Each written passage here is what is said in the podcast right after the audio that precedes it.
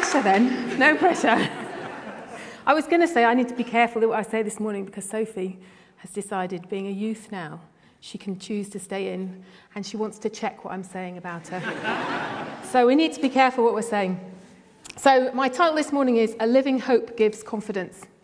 And uh, following various other preachers on this subject, A Living Hope, uh, Matthew last week mentioned the Olympics. Other people have mentioned regularly the referendum. All things that you will remember this summer for. I wonder what you will remember this summer for. I'm sure Dan will remember it for the long, long holiday that he enjoyed. Um, I won't remember the beautiful weather. I probably won't remember the Olympics, actually. But I think this summer, for me, I will remember Pokemon Go. Josh is the first time he's been allowed to use my phone. And uh, it's the first time he's ever been asked, ever asked me if we can go for a walk. Not only that, but can we walk the long way home, please, Mummy, so that I can hatch an egg? It's a 10k egg, Mummy. We've got to walk a long way. Fair enough. Only is he walks along like this, staring at his phone. Sophie's game was halfway through the summer. She didn't have it on her phone.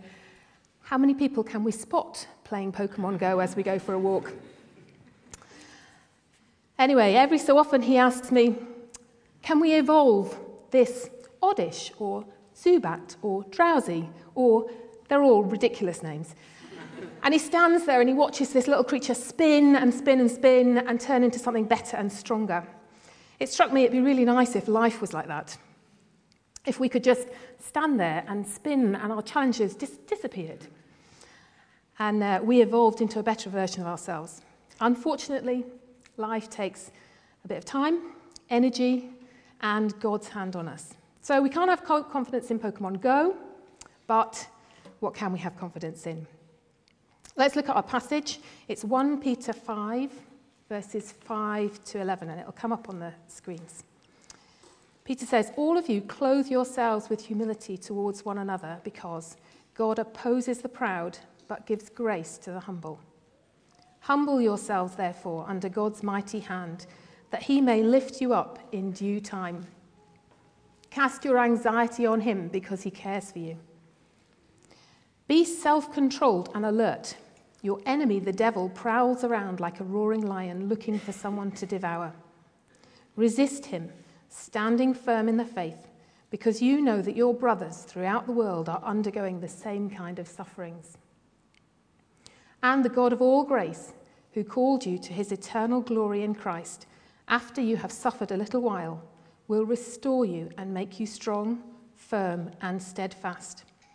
To him be the power forever and ever. Amen. I want to think, first of all, when you think of confidence, what do you think of? Initially, it's easy to think of that loud, slightly brash ability to talk about absolutely everything and anything and sound knowledgeable about it. And we've all met people like that. It gets a bit wearing after a while if you work with them and or you live with them and you start to realize there's not somebody like that in my house sorry. Um, you start to realize actually they don't do it because they're confident. They do it because they're not very confident. The definition of confidence is being full of trust belief in some power trustworthiness or the reliability of a person or thing. The feeling or belief that one can have faith in or rely on someone or something. I'm a teacher. When I teach my higher chemistry course, I know that I can give out the past papers and I can stand there and I can answer the past papers. I don't need to practice every single one of them before I go into the room. I have to say, if I was teaching advanced higher, the next stage up, I would really struggle because I would have to practice the, the questions, as most teachers do actually. Um, and you'll all have things in your job that you're very confident doing. You're confident doing them because you've done them, them or something similar before. You've got enough knowledge or skills in the area to know that when you come across a problem, you can sort it out. Do you know, everyday life seems to be less predictable than a job sometimes. It can throw up situations we've not encountered before. We have to make decisions about your future. You have to choose what job you're going to do. You have to make decisions for your children. What school are they going to go to? Where are you going to live? What are you going to study as a course? We've got no way of knowing standing there making that decision, how those decisions are going to turn out. That doesn't mean we should be frozen in limbo and we can't make any decision. Peter shows us we can have confidence in God and therefore we can make good decisions. In this passage, Peter tells us three things. He tells us to humble ourselves, he tells us to resist the devil, and then he tells us God will make you strong, firm, and steadfast. And I'm going to talk about each one of those little things. So, first of all, humble yourself. He says, All of you clothe yourself with humility towards one another, because God opposes the proud but gives grace to the humble. Humble yourselves, therefore, under God's mighty hand, that he may lift you up in due time. Cast your anxiety on him, because he cares for you. Humility is all about putting others first. It's a bit of an alien concept in today's world. We're much more focused on ourselves. How can we get better? Have you had enough me time this week? And while those things aren't wrong, and we all do need time, and we do need to focus on ourselves sometimes, Peter's telling us to clothe ourselves with humility, to completely cover yourself. There should be an atmosphere of humility around us, a genuine and true interest in other people. Humility isn't always about groveling, it's not always about agreeing with somebody else, it's not thinking of yourself as nothing. Jesus was really humble. Rather, it's about being prepared to listen or see that other people might have a better way of doing things. I'm really aware of this one. Sophie is um, becoming more independent. She likes to cook. Previously, the kitchen has always been my domain. And I know that being a teacher, I'm a bit of a control freak sometimes. It's hard, I find it hard sometimes to come in and let her bake and to make a mistake. I try to tell her not how not to do it or how to do it. I try, sometimes failing, not to take over, particularly when she does something differently from me and I have to remind myself, she's just doing it differently. It's not wrong. Humility is about being prepared to say you're sorry. That can be particularly hard, particularly if you've just yelled at your child for something, and then you have to turn around and say, actually, I got that wrong, I'm sorry. What prevents us having humility? Peter addresses that. Our concerns about ourselves and what happens to us. Peter recognizes that we all have cares, we all have anxieties. He says, Cast your anxiety on Him. Literally, throw it. Throw your anxieties on God. In Psalm 50, 55 22, the psalmist uses similar language. He says, Cast your burden on the Lord, and He will sustain you. God knows we worry about ourselves, it's human nature.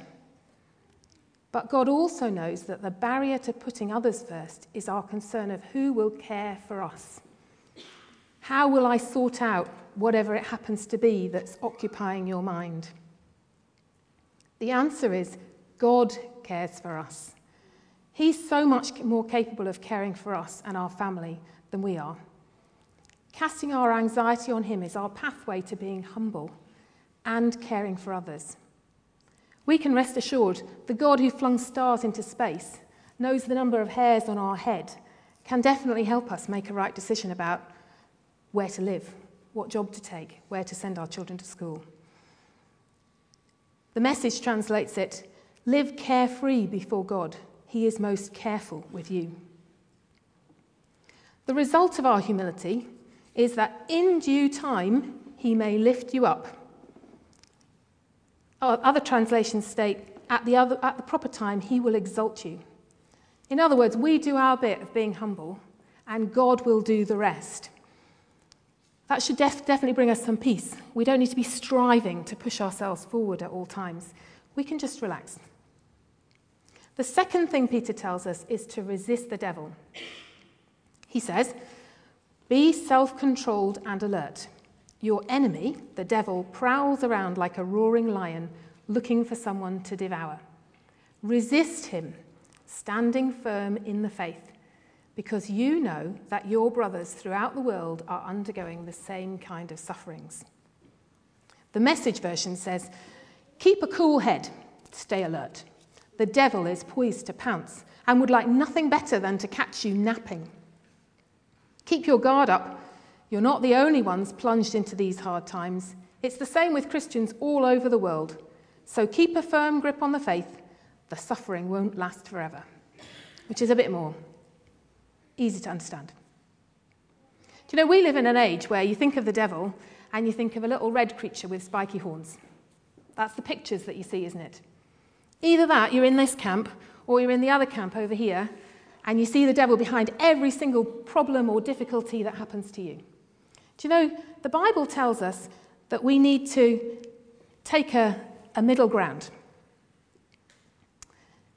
Peter portrays the devil as a prowling around like a roaring lion looking for someone to devour.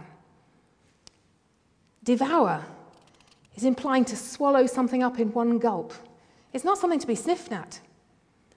Jesus, however, doesn't spend his whole time looking over his shoulder to see where the devil is. You know, actually, he sort of just casts him out with a word. You know, in the desert, Jesus uses the scripture correctly to just tell the devil to go away. You know, he casts out evil spirits with a word. We don't need to focus on the devil, but we do need to be alert. We need to resist by standing firm in the faith. What does that mean? It means drawing strength from what we believe. It's not working it all up and making it better. It shouldn't be a great effort. We can stand firm, we can have confidence in the God who has already conquered the devil. Just look, Peter uses the word resist and not defeat. Jesus did the defeating. We just need to resist. That's much easier. Resisting sin and the devil takes place in our minds. Do you know, you don't go from standing here on a Sunday morning and then go out and murder somebody without quite a lot of steps in the way. We need to resist temptation. And Corinthians tells us we won't be tempted beyond what we can bear. And when we're tempted, God will provide us a way up, out so that we can stand up under it. Do you know, people talk about road rage in their cars, don't they? And I'm sure Ali might sympathise with me. I don't get road rage on, in my car, but I certainly do get bike rage. Do you know, as you're going to work, and I've stopped going down the cycle path for this very reason, you drive cycling along to work, and work, going to work time is the same time that dog owners take their dogs for walks. I'm sorry if you're a dog owner here. My mum is a dog owner and does exactly this thing, and I try to tell her very nicely sometimes, but I've given up. But you know, you're cycling along quite fast because there's no other pedestrians around, and this dog is running all over the shop, and you're like, where's it going to go? Where's it going to go? And sometimes by the time I get to work, I'm so cross, I'm thinking the next person I see, I'm going to actually throttle. Do you know, like this.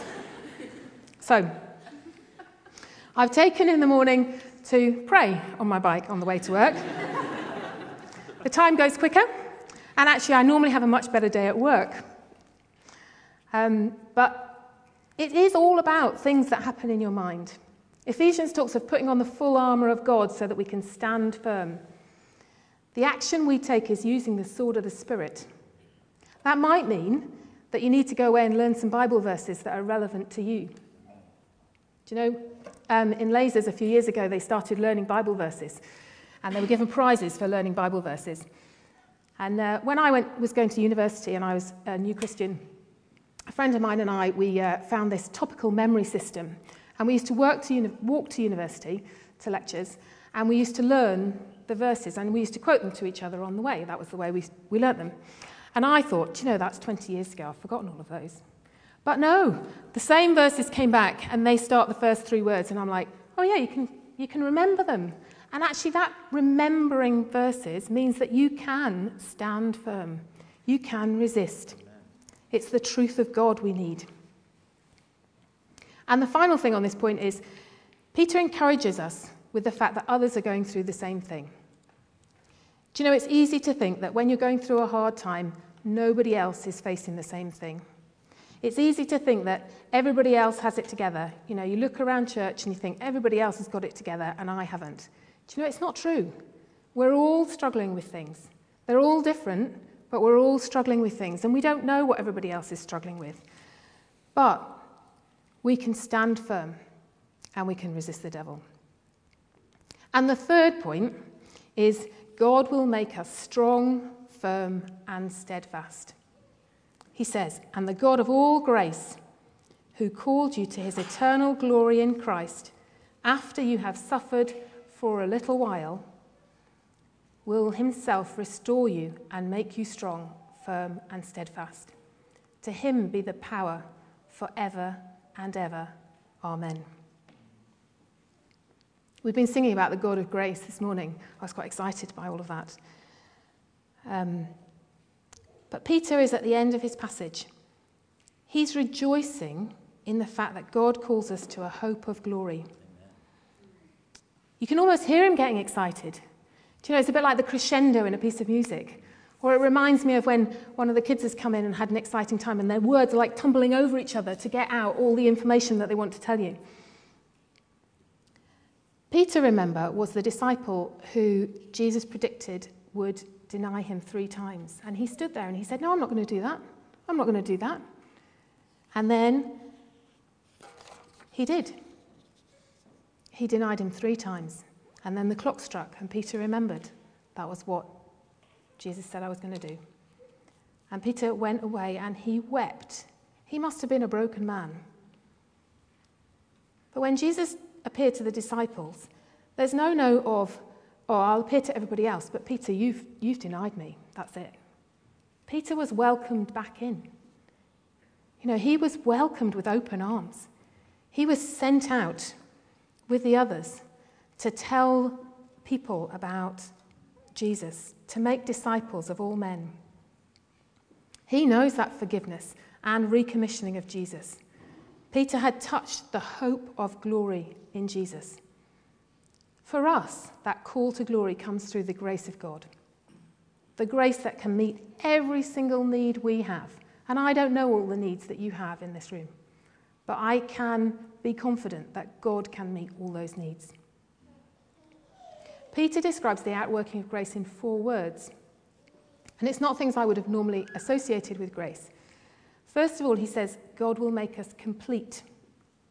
The NIV uses the word restore. And he's talking about complete in terms of giving order by providing what was lacking or putting right what was wrong. We don't need to wait for that to happen. It happens as we're living life. Do you know, we're not waiting till the next thing has happened. We're not waiting till our sufferings are over.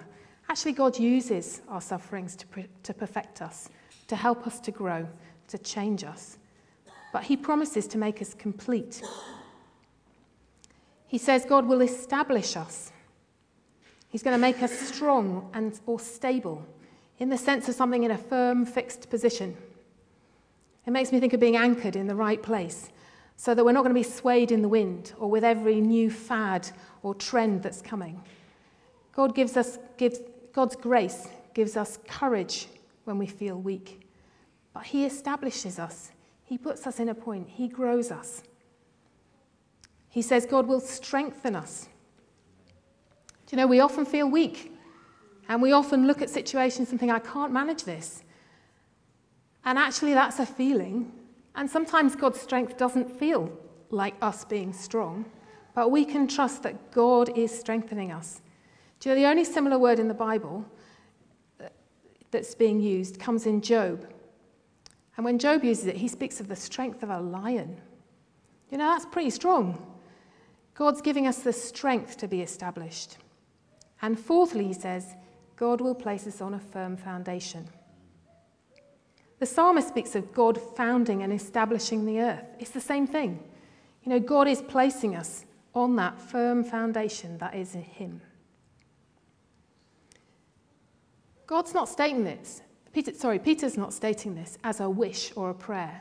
Quite often, these things in the Bible do come up as they're being prayed. This is actually, in this case, stated as a promise that God is going to carry it out. It's this part that can give us confidence. You know, God is promising what He is going to do. We all feel weak. We all feel vulnerable. We all have difficulties. A few years ago, a colleague of mine um, was retiring, and true to form, we went out for a meal. And we did a little collection, and we gave her a gift. And uh, she was a slightly eccentric lady, fantastic teacher, slightly eccentric lady. Um, she decided in her goodbye speech that she was going to address each person in the department. Of course, you all start to feel nervous about what she's going to say about somebody, but there was one person in particular, we were all sitting there thinking, what's she going to say about this particular person who we all knew she'd had a lot of clashes with? So we were a bit worried. That part passed okay, and she moved on to me. And she said, I was quietly confident. I was sitting there thinking, I never feel like that at work. She said she wasn't sure what it was, but that nothing made me flap. That I would take everything in my stride. And I was sort of thinking, you're not talking about the same person here. That is not what I feel at work. You know, I often get in a flap inside. I was a bit surprised. I looked around the room, and all the other people in my department were nodding, going, Yeah, that's true. That's so true. It was almost like it had taken them by surprise because she'd actually said it in words. It, it took me by surprise because that's not what I feel like. But actually, that's the grace of God outworking in my life that they can see something that I don't see and that God is working a firm foundation in my life. The grace of God building a firm foundation in our lives is a promise to us all as believers in Christ. Notice, it's not me making it happen or you making it happen. Each time, it's God will make us complete, God will establish us, God will strengthen us, God will place us on a firm foundation. Do you know, God created the universe. He can definitely do these things in our lives. If you're not a Christian here today, and what I'm saying may sound like total gobbledygook, but you too can experience the grace of God. You too can experience this confidence that we have. We have this grace of God because Jesus died on the cross for us. If you want to find out more, then by all means speak to somebody who stood up here this morning. They'd be good people to start with. Or there's an Alpha course starting at the end of September.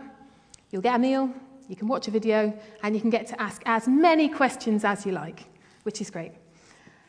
But do you know, we can have confidence because of what God is doing.